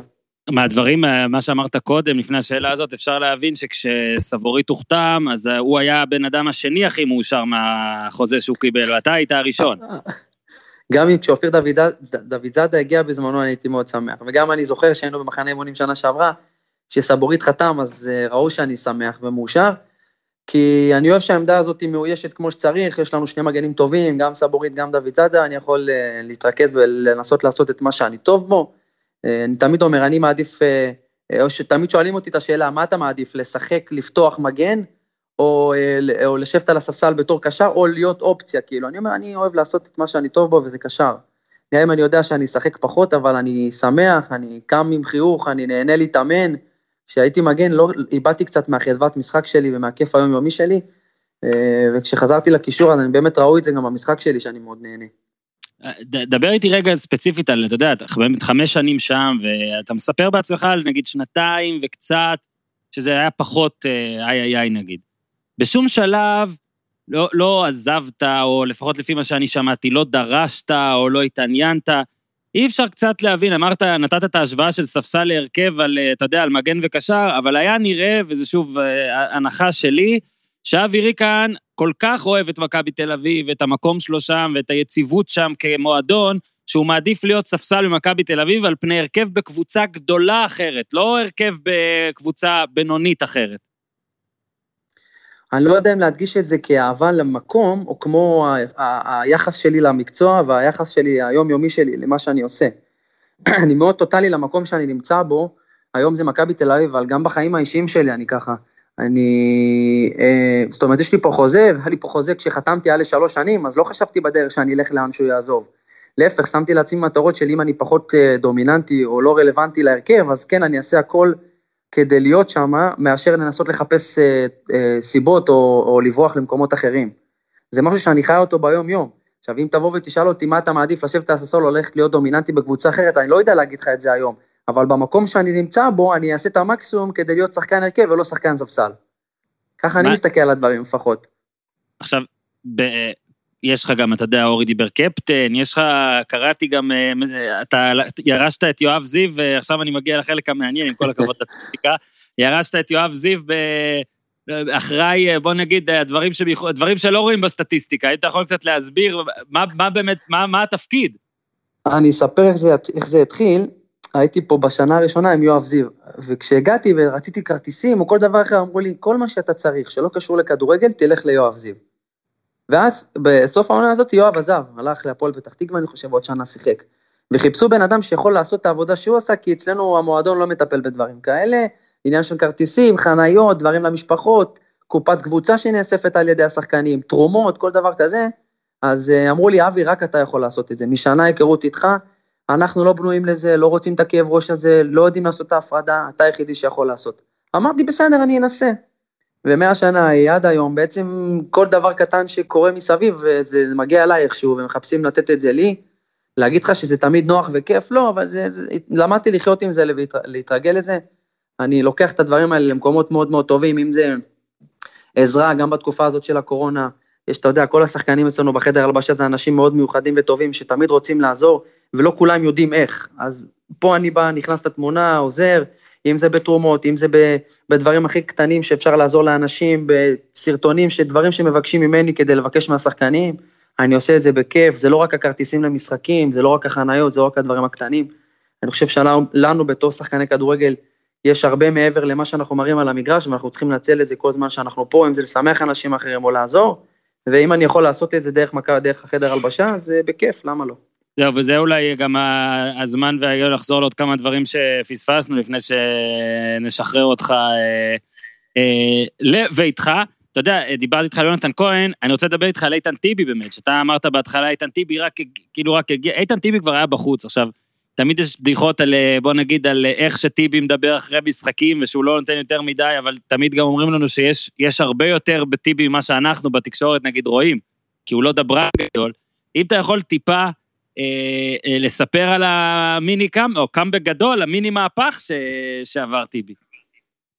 קודם כל איתן טיבי זה בן אדם מיוחד. כשאני אומר מיוחד, אז זה, אה, זה קשה גם להסביר בטלפון, או בשיחה, או, ב, או אפילו פנים מול פנים לאדם, אתה צריך לחיות אותו, בשביל להבין. ואני אקח אתכם אחורה, איתן טיבי בעונת האליפות הראשונה שלנו, זאת אומרת העונה שעברה, לא שיחק כמעט שמונה חודשים. בן אדם לא היה בסגל אפילו, ואתם הייתם צריכים לראות מה זה התנהלות. עכשיו, אני לא מדבר על איזה שחקן צעיר שלא קיבל הזדמנות. זה בן אדם שיש לו חמש או שש אליפויות, הוא יסלח לי אם אני טועה, זה בן אדם ששיחק במועדונים גדולים, זה בן אדם שיש לו הופעות נבחרת מעל 30 אולי, זה, זה אחד הבלמים הכי טובים שהיו לנו בכדורגל הישראלי. זאת אומרת, לבוא לבן אדם כזה ושמונה חודשים הוא לא בסגל אפילו, מקצועית, חלק מהתקופה הוא קצת היה פצוע, חלק מקצועית, זה לא דבר שהוא כל כך קל. והוא, כל התקופה הזאתי, בחיים שלו לא אה, אה, נתן לאנשים לידו להבין שהוא לא מרוצה ממשהו, בחיים לא נתן במגרש למישהו להבין שהוא לא ייתן את המקסימום, ואנחנו, יש דברים לפעמים בכדורגל, אנחנו קוראים לזה או ברק או חוקים לא כתובים, אבל כשאתה עושה את הדברים נכון כמוהו, אז אין סיכוי שהדברים לא יסתדרו לך. ובתחילת העונה באמת, שאתה יודע, עוד היה משא ומתן איתו, של המועדון אם הוא יחזור או לא, אני יכול להגיד לך שאנחנו השחקנים לפחות, מאוד מאוד שמחנו שהוא חתם בסוף ונשאר, כי אנחנו יודעים איזה ערך מוסף יש לו גם בתור בן אדם וגם בתור שחקן, וכולם רואים את זה היום, זה לא מובן מאליו פתאום לחזור, אומרים קאמבק, שחקן לא שיחק שבעה או שמונה חודשים משחק ליגה, ולבוא ולתת את ההופעות שהוא נותן ואת האיכות והרמה שהוא נותן, זה מאוד מאוד מאוד קשה, וזה רק, אתה יודע, דברים לזכותו, ואנחנו עוד נוהגים לזכור, לצחוק איתו על התקופה ההיא, וכל הזמן אני מזכיר לו שהוא אז היה בסדר, ואז היה טוב, ולא ממורמר, ולא נתן לאנשים לידו להבין שהוא לא מרוצה ממשהו, אז הנה הוא מקבל עכשיו את, ה, את התמורה שלו. אם זה, לפעמים אנחנו אנשים מאמינים אומרים מלמעלה, יש אנשים שלא מאמינים אומרים זה החוקים הלא כתובים בכדורגל. איך אתה אולי יכול לספר דבר אחד שאנחנו עדיין לא יודעים על, ה, על הרצף של, על הרצף אה, בלי לספוג, אה, ובעיקר על, אה, אתה יודע, דניאל טנבאום, שכולנו שאלנו מי זה, אני משער שאולי גם אצלכם כמה שחקנים פחות הכירו, כי אתה יודע, שוער זה עמדה שאתה שוער שלישי או שני, אתה טיפה פחות אולי אה, אה, מוכר. אה, אם אתה יכול לקחת אותנו שלה, באמת לשלושה חודשים זה היה, ולתת איזה רגע אחד שאהבת או שאתה זוכר? אמ, קודם כל, זה ככל שעברו המשחקים ובאמת לא ספגנו, אז נהיה איזשהו דיבור סביב זה. כאילו כל הזמן היה רק אה, לא לספוג, לא לספוג, ואני אני, אני זוכר שאנחנו לא ייחסנו לזה חשיבות בתוך הקבוצה, כמו שייחסו לזה חשיבות ודיברו על זה מסביב, על השיא. אז ככה שגם כשספגנו את השער, אמנם במשחק הזה לא ניצחנו, עשינו תיקו מול נס ציונה בבית, אז יותר כאב לנו שלא ניצחנו מאשר שספגנו. אין לנו בעיה אם אנחנו סופגים, אנחנו רוצים לנצח. אז אנחנו לא ייחסנו לזה חשיבות כמו שכולם ייחסו לזה חשיבות, אלא לקחנו את זה כהישג שזה נגמר. וזהו. דניאל תמיד, אתה יודע, שוער שלא סופג בשבילו שמח, אז כל משחק, אני אומר לו שאני שם אותו בנבחרת חלומות תמיד. אז הוא אומר לי, כל אחרי משחק היה בא אליי, עוד שש נקודות הבאתי לך, אחי, הוא צוחק איתי. אמרתי לו, יאללה, עוד שש נקודות, עוד שש נקודות, אולי זה מה שעשה לו את המזל וגרם לנו לא לספוג. גדול. רגע, תגידו, ב... כאילו, ככל שזה המשיך וככל שזה המשיך באמת, אותי עניין מה קורה באימונים. הרי באימונים, אם אתה לא עכשיו פה תפוצץ אותי, באימונים הוא היה סופג. איך זה היה כאילו, אתה יודע, אפילו הצחוקים שבאימונים, או ממש בהוואי הקבוצתי של בן אדם שבמשך אה, 13, או כמה זה היה, נראה לי במחזור ה-13 הוא ספג את הראשון. איך זה... מחזור 14. כן, 14 הראשון, נכון, נס ציונה. איך זה היה באימונים בזמן הזה, אתה יודע, אחרי שבעה, שמונה משחקים. אה, זה מצחיק, קודם כל אני לא אפוצץ אותך, אבל אני אגיד לך שגם באימונים קשה להבקיע לו, זה דבר ראשון. דבר שני, אה, אנחנו היינו צוחקים איתו, אומרים לו שבכלל לא מגיעים אליו לשער, זה בכלל לא הוא, זה, זה לא קשור אליו, כאילו בכלל לא בועטים אליך לשער, היינו מסתכלים בסט- בסטטיסטיקה אחר כך, ורואים שכמעט ולא איימו על השער, אז לא היינו כל הזמן, היינו צוחקים איתו, שזה לא בגללו. זאת אומרת, כל הקבוצה גורמת לזה שלא יגיעו אליו בכלל לשער, זה לא שהוא עוצר כאלה כדורים גדולים. אז היינו אומרים לו, לפחות באימונים תתאמץ קצת, במשחקים אתה לא מתאמץ. היה איזושהי בדיחה פרטית איתו, אבל בסוף שהוא ספג, אתה יודע, דרשנו ממנו לעבוד יותר קשה כדי לעזור לקבוצה. האמת שהוא עשה התקדמות אה, גדולה, אתה יודע, הוא היה פה שוער שלישי, וכמעט, אה, אתה יודע, שוערים שלישיים, אה, יגיד לך אורי גם, כמעט ולא זוכ... לא, לא רואים אותם אפילו באימון, הם תמיד ממלאים מקום של מישהו, ולעשות את הדרך שהוא עשה, להיות שוער ראשון, גם למד משוערים שהיו איתו, גם בחור מאוד מאוד חיובי, יש לו מיקום טוב, יש לו הבנת משחק טובה, שזה מכפל על הפחות אתלטיות שלו, אם נקרא לזה ככה, אבל הוא שוער יציב, שוער שכיף להיות חלק מקבוצה איתו, ואני בטוח שהוא יעשה קריירה גדולה גם. אורי, אתה רוצה להעלות מהאוב איזה סיפור הפועל פת לקראת סיום? אה, לא יותר מדי, אני יכול להגיד לך שאני הייתי, הוא דיבר על מכבי חיפה, אז אני הייתי במכבי חיפה שמאוד רצינו את אבי, הוא החליט ללכת לציריך. ודווקא על ציריך אני רוצה לחזור איתך, אבי, כי זה, אתה יודע, אמרת על ההסתגלות בחו"ל, ורבים, אה, אני יודע, מרימים גבה לגבי הליגה השוויצרית שלא בצדק. אתה שיחקת במחזור החמישי שמה, אני בטוח שאתה זוכר את זה מול באזל. בטח. סאלח ואלנני וזומר ופביאן שר היום בניוקאסל, באמת קבוצה אדירה. אה, יקין מאמן, מורת יקין, ושער ובישול. זה בעצם המשחק הגדול הראשון שלך באירופה שהבנת שאתה שם, מה שנקרא? כן, האמת שכן, זה היה משחק חמישי, ולא התחלנו את העונה כל כך טוב, ושיחקתי שם עוד קשר אחורי, ובמשחק הזה הוא רצה שאני אהיה עשר, כאילו, קצת יותר קדימה, מתחת לחלוץ, וזה באמת משחק שהגענו, זה, זה שם זה נקרא הסופר קלאסיקו, הדרבי לכל דבר, ציריך נגד באזל, ושם יש סוללת כוכבים עם מוחמד סאלח ועם אינני, וניצחנו 2-1, עשיתי גול בישול, לצערי במשחק הזה גם נפצעתי, קראתי איזה רצועה בקרסול ונעדרתי, אבל זה באמת המשחק הראשון שאתה מבין שאתה כן יכול להיות מצליח בקבוצה כזאתי. אה, תמיד אנחנו מנסים להשוות, אתה יודע, למה אצלנו בנבחרת או דברים יותר קשים. אני יכול להגיד לך מניסיון שלי כאחד ששיחק בחו"ל, כשאתה ישראלי בין זרים, יותר קל לך לבוא לידי ביטוי מאשר, לידי ביטוי מאשר שכולנו עוד פעם יחד. זאת אומרת, כשאתה יוצא החוצה ויגידו לך את זה ליגיונרים שחזרו, או לפעמים אנחנו אוהבים לעשות השוואות עם ליגיונרים שחזרו, להגיד איך יכול להיות שפה הוא לא מספיק טוב, שם הוא הצליח יותר. יותר קל להצליח שמה, כשאתה נמצא בחבורת זרים, שאתה אה, כישראלי טכני ואיכותי, אתה אולי לא מעריך אותם באיכות ובטכניקה, אבל מבחינה הפיזית ומבחינת הרמת משחק והאינטנסיביות, הם נותנים לך דברים אה, אה, מיוחדים, אז משלימים אחד את השני. בוא נקרא לזה כהשלמה טובה שלנו. בגלל זה הישראלים כן יכולים להצליח באירופה עם האירופאים. הסגנון משחק שאנחנו מביאים והשוני מהם, זה מתאים יחד, וזה התאים לי בשנתיים שהייתי שם, וכשאני רואה ישראלים או ליגיונרים שחוזרים, וקצת יותר קשה להם פה עם החזרה, אני מבין מה קורה להם, כי גם אני עשיתי את החזרה הזאת. זה פתאום להתאים את עצמך מחדש, זה פתאום הציפיות ממך יותר גבוהות. באירופה זה, זה פחות מתוקשר, פחות כל היום סביב הכדורגל, החיים הם יותר נוחים, יותר זורמים. פה אתה חי את זה ביום-יום, ואתה צריך להיות בנוי לזה ולאכול את זה ביום-יום שלך, בתגובות מהרחוב. שם אתה לא מבין את השפה, אתה לא מבין את התקשורת, מה אמרו, מה דיברו. היו לי שם אספות שלמות שהמאמן מדבר ולא הייתי מבין מילה והוא גם לא מתרגמים לי. אז שלחו אותי ללמוד גרמנית כדי שאני אבין, לא רוצים לתרגם. אתה מבין? אז אתה צריך לחיות את היום-יום שם אה, בדרך אחרת. זה איזושהי ככה נקודת מבט שלי ממה שאני עברתי בחו"ל. זה מאוד מעניין אותי כשני דברים. קודם כל, שאלה סתם פיקנטית, האם מוחמד סאלח, איכשהו שיערת שהוא יהפוך לשחקן כמו שהוא הפך להיות שחקן, אחד מהחמישה הכי טובים בעולם בתפקיד שלו. ודבר שני, גם, אתה הרי משחק היום עם הרבה מאוד שחקנים מוכשרים, גם בטח מתאמנים איתכם שחקנים שעולים מהנוער. מה אתה מייעץ להם? בכל זאת, אתה כבר בן 31, עברת. אנחנו יודעים שברמת הנבחרת וברמה האישית אתה כן מתקדם בחו"ל, וזה בטוח טוב לנו שיוצאים החוצה, בטח גם לליגה שוויצרית, גם לליגות אחרות.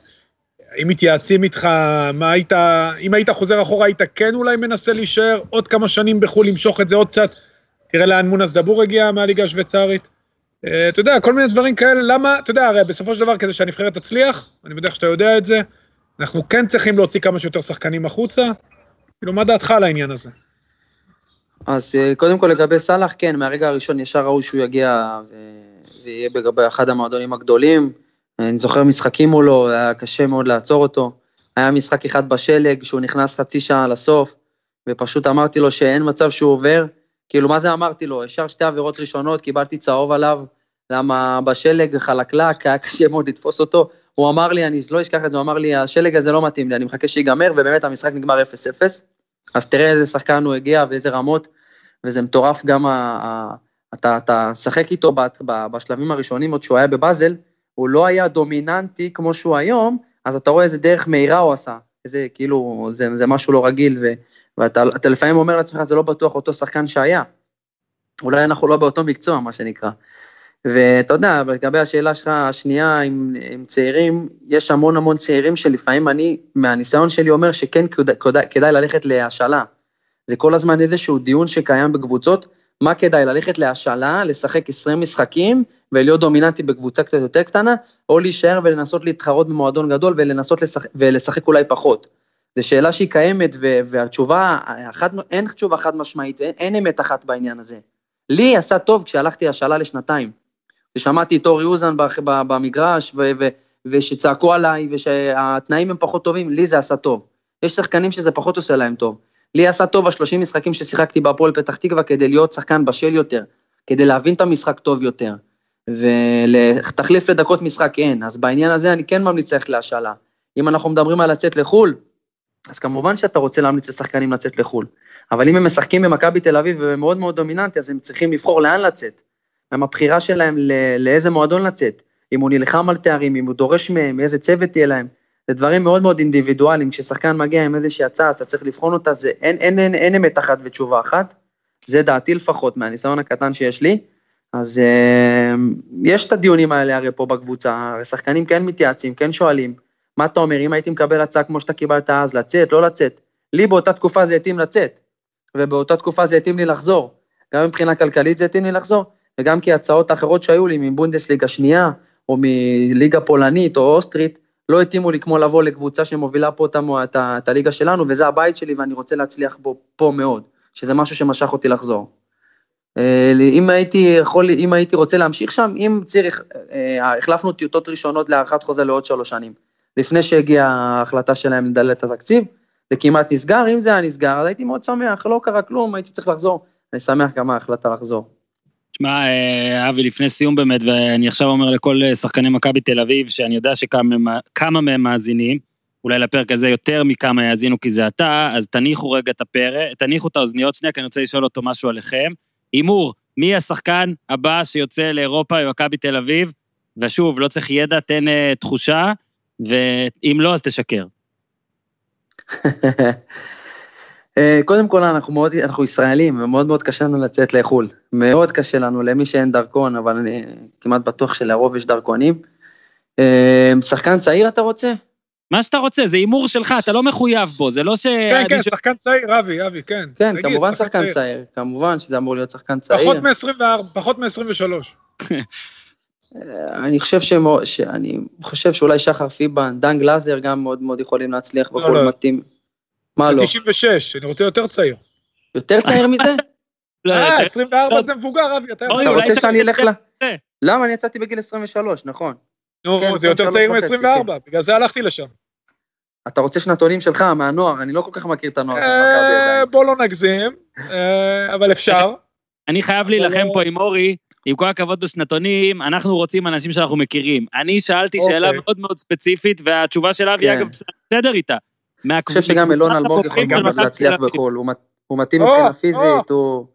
הוא מתאים מבחינה. פיזית, הוא עוד צריך אה, אה, לעבור עוד המון משחקים ועוד אה, כמה שיותר אימונים עם הצוות הזה, כדי להפוך את עצמו לשחקן הרבה הרבה יותר טוב ממה שהוא היום, כי הוא יכול להיות, לא רק מבחינת הנתונים הפיזיים, מבחינת הבנת משחק, מבחינת החלטות, מבחינה טקטית, כדורגל זה עולם מלא, יגיד לך אורי, אני חושב שהוא יכול להיות הרבה יותר טוב והוא יהיה.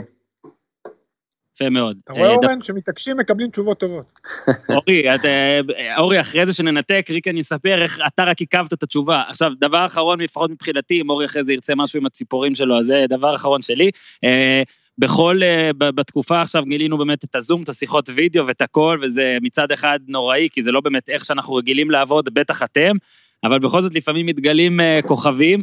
מי כוכב הזום של מכבי תל אביב? מי כוכב, אתה יודע, אפילו באימון אופניים, מישהו שבאמת אתה במשבצת שלו, אתה חייב להסתכל, או אם זה שיחת קבוצה, אז אתה, הוא, הוא זה שהכי מצחיק והכי פה והכי שם. מי כוכב הזום של מכבי תל אביב? אבל אני לא אפתיע אותך בתשובה שלי, זה בטוח. לא שכטר, מי מקום שני? אין דבר כזה לא שכטר. אז אתה שואל, כולם, חוץ משכטר, כי שכטר זה ברור התשובה. שכטר נכון. זה מספר אחת בהכל בדברים האלה. ו- שכטר, אני תמיד אומר, אם נו. לא שיחקת עם שכטר ועדן בן בסט, כאילו לא שיחקת כדורגל. אתה צריך אותם איתך בחדר הלבשה, זה שני אנשים מיוחדים. הם מעבירים לך את היום יום יותר בכיף, אתה מבין? זה, זה, זה, זה, זה, זה היסטוריה לשחק עם שחקנים כאלה. האנשים לא באמת מבינים כי הם לא חיים אותם, הם חיים אותם פעם בשבוע ב-90 דקות. אבל להיות עם שחקנים כאלה בחדר הלבשה זה נכס לכל דבר. מה, אם אתם רוצים, אני גם אתן פה סקופ, זה הפוך על הפוך. אני לא יודע אם אי כן. פעם אמרתי את זה, אבל הספר אה, על זהבי, אני, אני חושב שדיברתי עם 80 אנשים, בלי ספק, השיחה שלי, שיחת רקע עם איתי שכטר הייתה, זה היה נגיד, לא יודע אם זה היה שעתיים, זה שלוש, זה היה הכי מצחיק מהכל. ואני מצטער פה בפני האחרים, אבל אה, לא חשפנו את שמכם. שכטר זה באמת משהו מיוחד, ואת זה אני יודע שכן אמרתי, ואני אגיד שוב, כי לדעתי ריקן ואוזן יסכימו איתי. כשאלי גוטמן אימן את הנבחרת, ושכטר לא פגע יותר מדי על המגרש באותה תקופה, והוא עדיין זימן אותו, וכולם שאלו למה, למה, וגוטמן אמר שהוא חשוב לחדר הלבשה ודברים כאלה, ואנשים אמרו, מה זה חשוב לחדר הלבשה בתקופה הזאת, זה לא מקצועי לדבר ככה, בלה בלה בלה. אני האמנתי אז, אני מאמין גם היום, ואני משער ריקן שגם אתה מאמין. עזוב שעכשיו שכטר חזר לעצמו, פחות או יותר, בטח בשנה שעברה, והוא עושה דברים אה, מקצועיים, אי אפשר להגיד שהוא לא עושה. אבל יש שחקנים שפשוט טוב שהם שם, זה בלי קשר לכדורגל, תחמיא להם, תבקר אותם. יש שחקנים שמוסיפים. יש כן, שחקנים שמדביקים. יש שחקנים שמוסיפים. אורי, היית בחדרי הלבשה, אתה יודע מה זה? הייתי גם עם שכטר, דרך אגב, אבי, הייתי גם עם שכטר בשנת הפריצה שלו בנתניה, וגם עם בן בסט כשהוא עלה לבוגרים במכבי חיפה. אה, אני יכול להגיד לך על שכטר, באמת, עדן עוד היה עוד אה, באמת ילד מיוחד, אבל אתה יודע, עוד לא בלט בחדר הלבשה עם המון שחקנים גדולים, אבל שכטר מהרגע הראשון נכנס לחדר הלבשה כאילו הוא שלו, ואתה מדבר על ילד שמגיע מנצרת עילית בגיל 19-20. יש לו ערך מוסף, אין ספק, הוא בחור מקסים, ולפעמים זה לא פחות חשוב מלהיות כדורגלן טוב. והנה, גוטמן הזמין אותו לנבחרת, וכמו שאורן אומר, אני לא הייתי צריך את ההסברים, אני הבנתי ישר, כי בנבחרת אתה מזמין את ה-14 הטובים, ולפעמים שאתה יודע שישחקו, וכל השאר זה גם, אתה יודע, למסגרת. ושכטר הוא אין ספק, גם במכבי תל אביב, מעבר לעובדה שהוא שחקן נהדר, הוא אישיות אה, באמת יוצאת דופן, ובכל מקום שהוא נמצא הוא מאוד מאוד בולט. אז אבי, בזום. ממקום... איך? גם ממקום- בזום הוא מאוד בולט. אה, גם ממקום בזום. שני אתה שואל? מה? מי? לא הבנתי מה שאלת. אמרתי ממקום שני בזום, עם שכטר ראשון, אה. ממקום... תן את התואר. אמ, אומנם, אה, טוב, הייתי אומר גולסה אולי, או אצילי, גולסה גם אה, מצחיק אותנו קצת. קצת, בסדר. אז גולס, שטוטניק היה בזום. אם אתה שומע, יש לך טיפה להשתפר.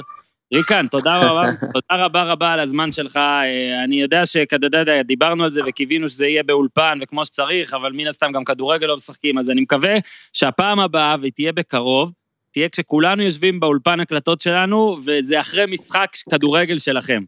סבבה? זה אני... הלוואי, הלוואי, חשוב. חשוב שנחזור לשגרה, ועוד יותר חשוב שאנשים יהיו בריאים, שישמרו על עצמם, אתה יודע, ככל ש... שאנחנו מתקדמים ומשתפרים בדברים האלה, אז הש... השמחת חיים והשגרה שחוזרת לנו זה חשוב, זה גם נותן יותר כוח לאנשים. תמיד מדברים איתי על הכדורגל, כאילו כמה זה חשוב לנו לחזור, זה לא חשוב רק לנו לחזור. זה חשוב גם, לסתם דוגמה, אני נותן לכם שמבקרים, שמ- שמסקרים, או לאנשים שעובדים איתנו ביום-יום, שמביאים לנו את המים או את הקונוסים, או הנהג אוטובוס שצריך לקחת אותנו. זאת כל כך הרבה הרבה אנשים שאוהבים את המקצוע הזה ועושים מעצמם, לפעמים גם בשביל משכורות הרבה הרבה יותר נמוכות, וגם חשוב, לנו חשוב בשבילם שנחזור לשגרה כמה שיותר מהר. יפה אמרת. יפה אמרת, אורי, וכמה חבר'ה כבר, אתה יודע, אז רצים עם הקמפיין הזה על הספורט זה חיוני, וכדורגל זה חיוני, וראיתי כמה אנשים שעונים מה, מה חיוני בזה, או מה, למה זה חיוני יותר מעובדים של מסעדה. קודם כל, אני לא מבקש מאף אחד לבחור, אני לא אומר תחזירו את הכדורגל ואל תחזירו את המסעדות. שנית, בספורט, ועכשיו אבי פה אמר את זה בשורה, יש כל כך הרבה אנשים שתלויים בספורט, ואבי, זה מגיע גם למעגלים הרבה יותר רחוקים אפילו מהמעגלים שאתה ציינת. והלוואי, הלוואי זה יחזור מהר, הלוואי. הלוואי. טוב, אז תודה רבה, ואם עופר עוד איתנו, אז תמסור אה, שאנחנו מאחלים גם לניוקאסל הלך ממזמן, הלך ממזמן. הלך מזמן, טוב, אז עופר, אתה בטח שומע את זה, אז בהצלחה לניוקאסל, אמן יעשו לכם סדרה כמו על סנדר. אוזן, תודה רבה. אמן יעשו, רגע, למה על ניוקאסל? אמן יעשו על קבוצה ישראלית. בואו נתחיל עם נכון. מכבי תל אביב. נו, אה, מורן מאירי אמר לנו שהיה איזה סיכום עם כמעט או משהו עם מכבי, בואו נקווה זה ייסגר. לא רוצים כמעט, אורן, אנחנו רוצים באמת, תראה איזה כיף. אורי, אורי, אתה רוצה סיפורים על אורי? אתה רוצה סיפורים על אורי? כן, אחד. קודם כל? הוא היה השחקן הכי נודניק שאפשר לשחק מולו משחקונים באימון. הוא סופר, יש שלוש קבוצות, הוא סופר לכולם את התוצאות. הוא לא, תספור לעצמך, מה אתה רוצה ממני? עכשיו, אם מישהו בקבוצה השלישית, שיחקו השנייה נגד השלישית, והיה איזה משהו, עבירה, הוא גם התערב. הוא בהכל רצה להתערב, בתוצאות, ועכשיו מעניין אותי לשאול, איך הוא בתור מאמן, אם הוא גם ככה. אם הוא סופר להם את הפסים שצריך לעשות בהנעת כדור, אם הוא שורק על כל דבר עבירה, אם הוא מתלונן, זה לא. מעניין אותי עכשיו. לא, אני וואי, לא, קודם. כל אני לא שורק פאולים כמעט, רק שתדע. אבל אני אוקיי. סופר, כן, זה משהו ב... אני אוהב מספרים, מה אני אעשה? ואני שונא להפסיד, זה אוהב מספרים ושונא להפסיד, השילוב זה, הזה. זה נכון. אבי, אתה יודע מה יפה? אה, אבי, אבי נתן עכשיו ארבע שורות על אה, מה אורי עשה, במקום להגיד, שמע, היית מעצבן. אז זה יפה, זה זה דרך ממש נחמדה. הייתי... אני ואבי שיחקנו ביחד במשחק, שניצחנו דקה 90 את מכבי תל אביב בבלומפילד 2-1. נכון. וואו, איזה משחק. קטי פנדל דקה 90. אתה שמעון רואה? אבוחצירא, נכון, הפקעת, היה גשם מבול. אתה רואה, יש לנו הרבה זיכרונות חיוביים מלפני הרבה מאוד כן, שנים. כן. אבל משהו, אבל- אפרופו מה שאמרת על סנדרלנד, תראה איזה כיף שנחשפים לאנשים כמו אבי, כמו האנשים הנוספים שאנחנו מראיינים, כמה יש להם הרבה לתת מעבר לכדורגל, כיף לשמוע אבי, באמת נהניתי. לא, תודה, גם אני. לא אכזבת, האמת היא לא, אתה יודע, אני מכיר אותך טוב, אז אני לא, חשבתי לשנייה, אבל אני מאוד שמח ואני מאוד מקווה ש... כמו שמורן? מירי אמר, שזה היה במגעים, שגם יהיה לנו אה, סנדרלנד משלנו בקרוב, רק עם סיום יותר טוב. ריקן טילאי די. שמע, אה, נכשלנו רק בדבר אחד, שהוא לא עשה לנו את הפתיח לפרק הזה בגרמנית. אתה עוד זוכר בכלל, אגב? וכל כל כתבה שהיה עליך מאז, אה. השקיעו לך לדבר גרמנית. אני צריך לרענן, אבל אם אני, כשנסעתי לחופשות ושמעתי גרמנית, אז כן, הבנתי. אני צריך. לרענן את עצמי קצת. אין לי, שותפים למי לדבר, אז זה- זה קשה, אתה שוכח. אנחנו- נסדר לך איזה משהו, אז תודה רבה. אולי ל- המאמן הבא של מכבי יהיה גרמני, ואז אה, תחזור להתחיל. אה, נראה אם זה יהיה איתי או לא, אני לא יודע, לא יודעים עדיין מה יש. הוא נותן פצצה עכשיו והולך, אתה יודע. יאללה, ריקן. הקורונה הזאת נפלה גם עלינו, ואתה יודע, בסיטואציות של שחקנים בודדים גם, אנחנו לא יודעים מה קורה איתנו, נכון. זה מאוד מאוד קשה. אבל אה, בסדר, אני בטוח שהדברים יסתדרו בקרוב. תודה רבה לאבי ריקה. תודה רבה לאורי אוזן, אתם צריכים להאזין לבד, אתם יודעים כבר לבד, אז יאללה יאללה, נחזור בקרוב, תעשו טוב. vision from the United States of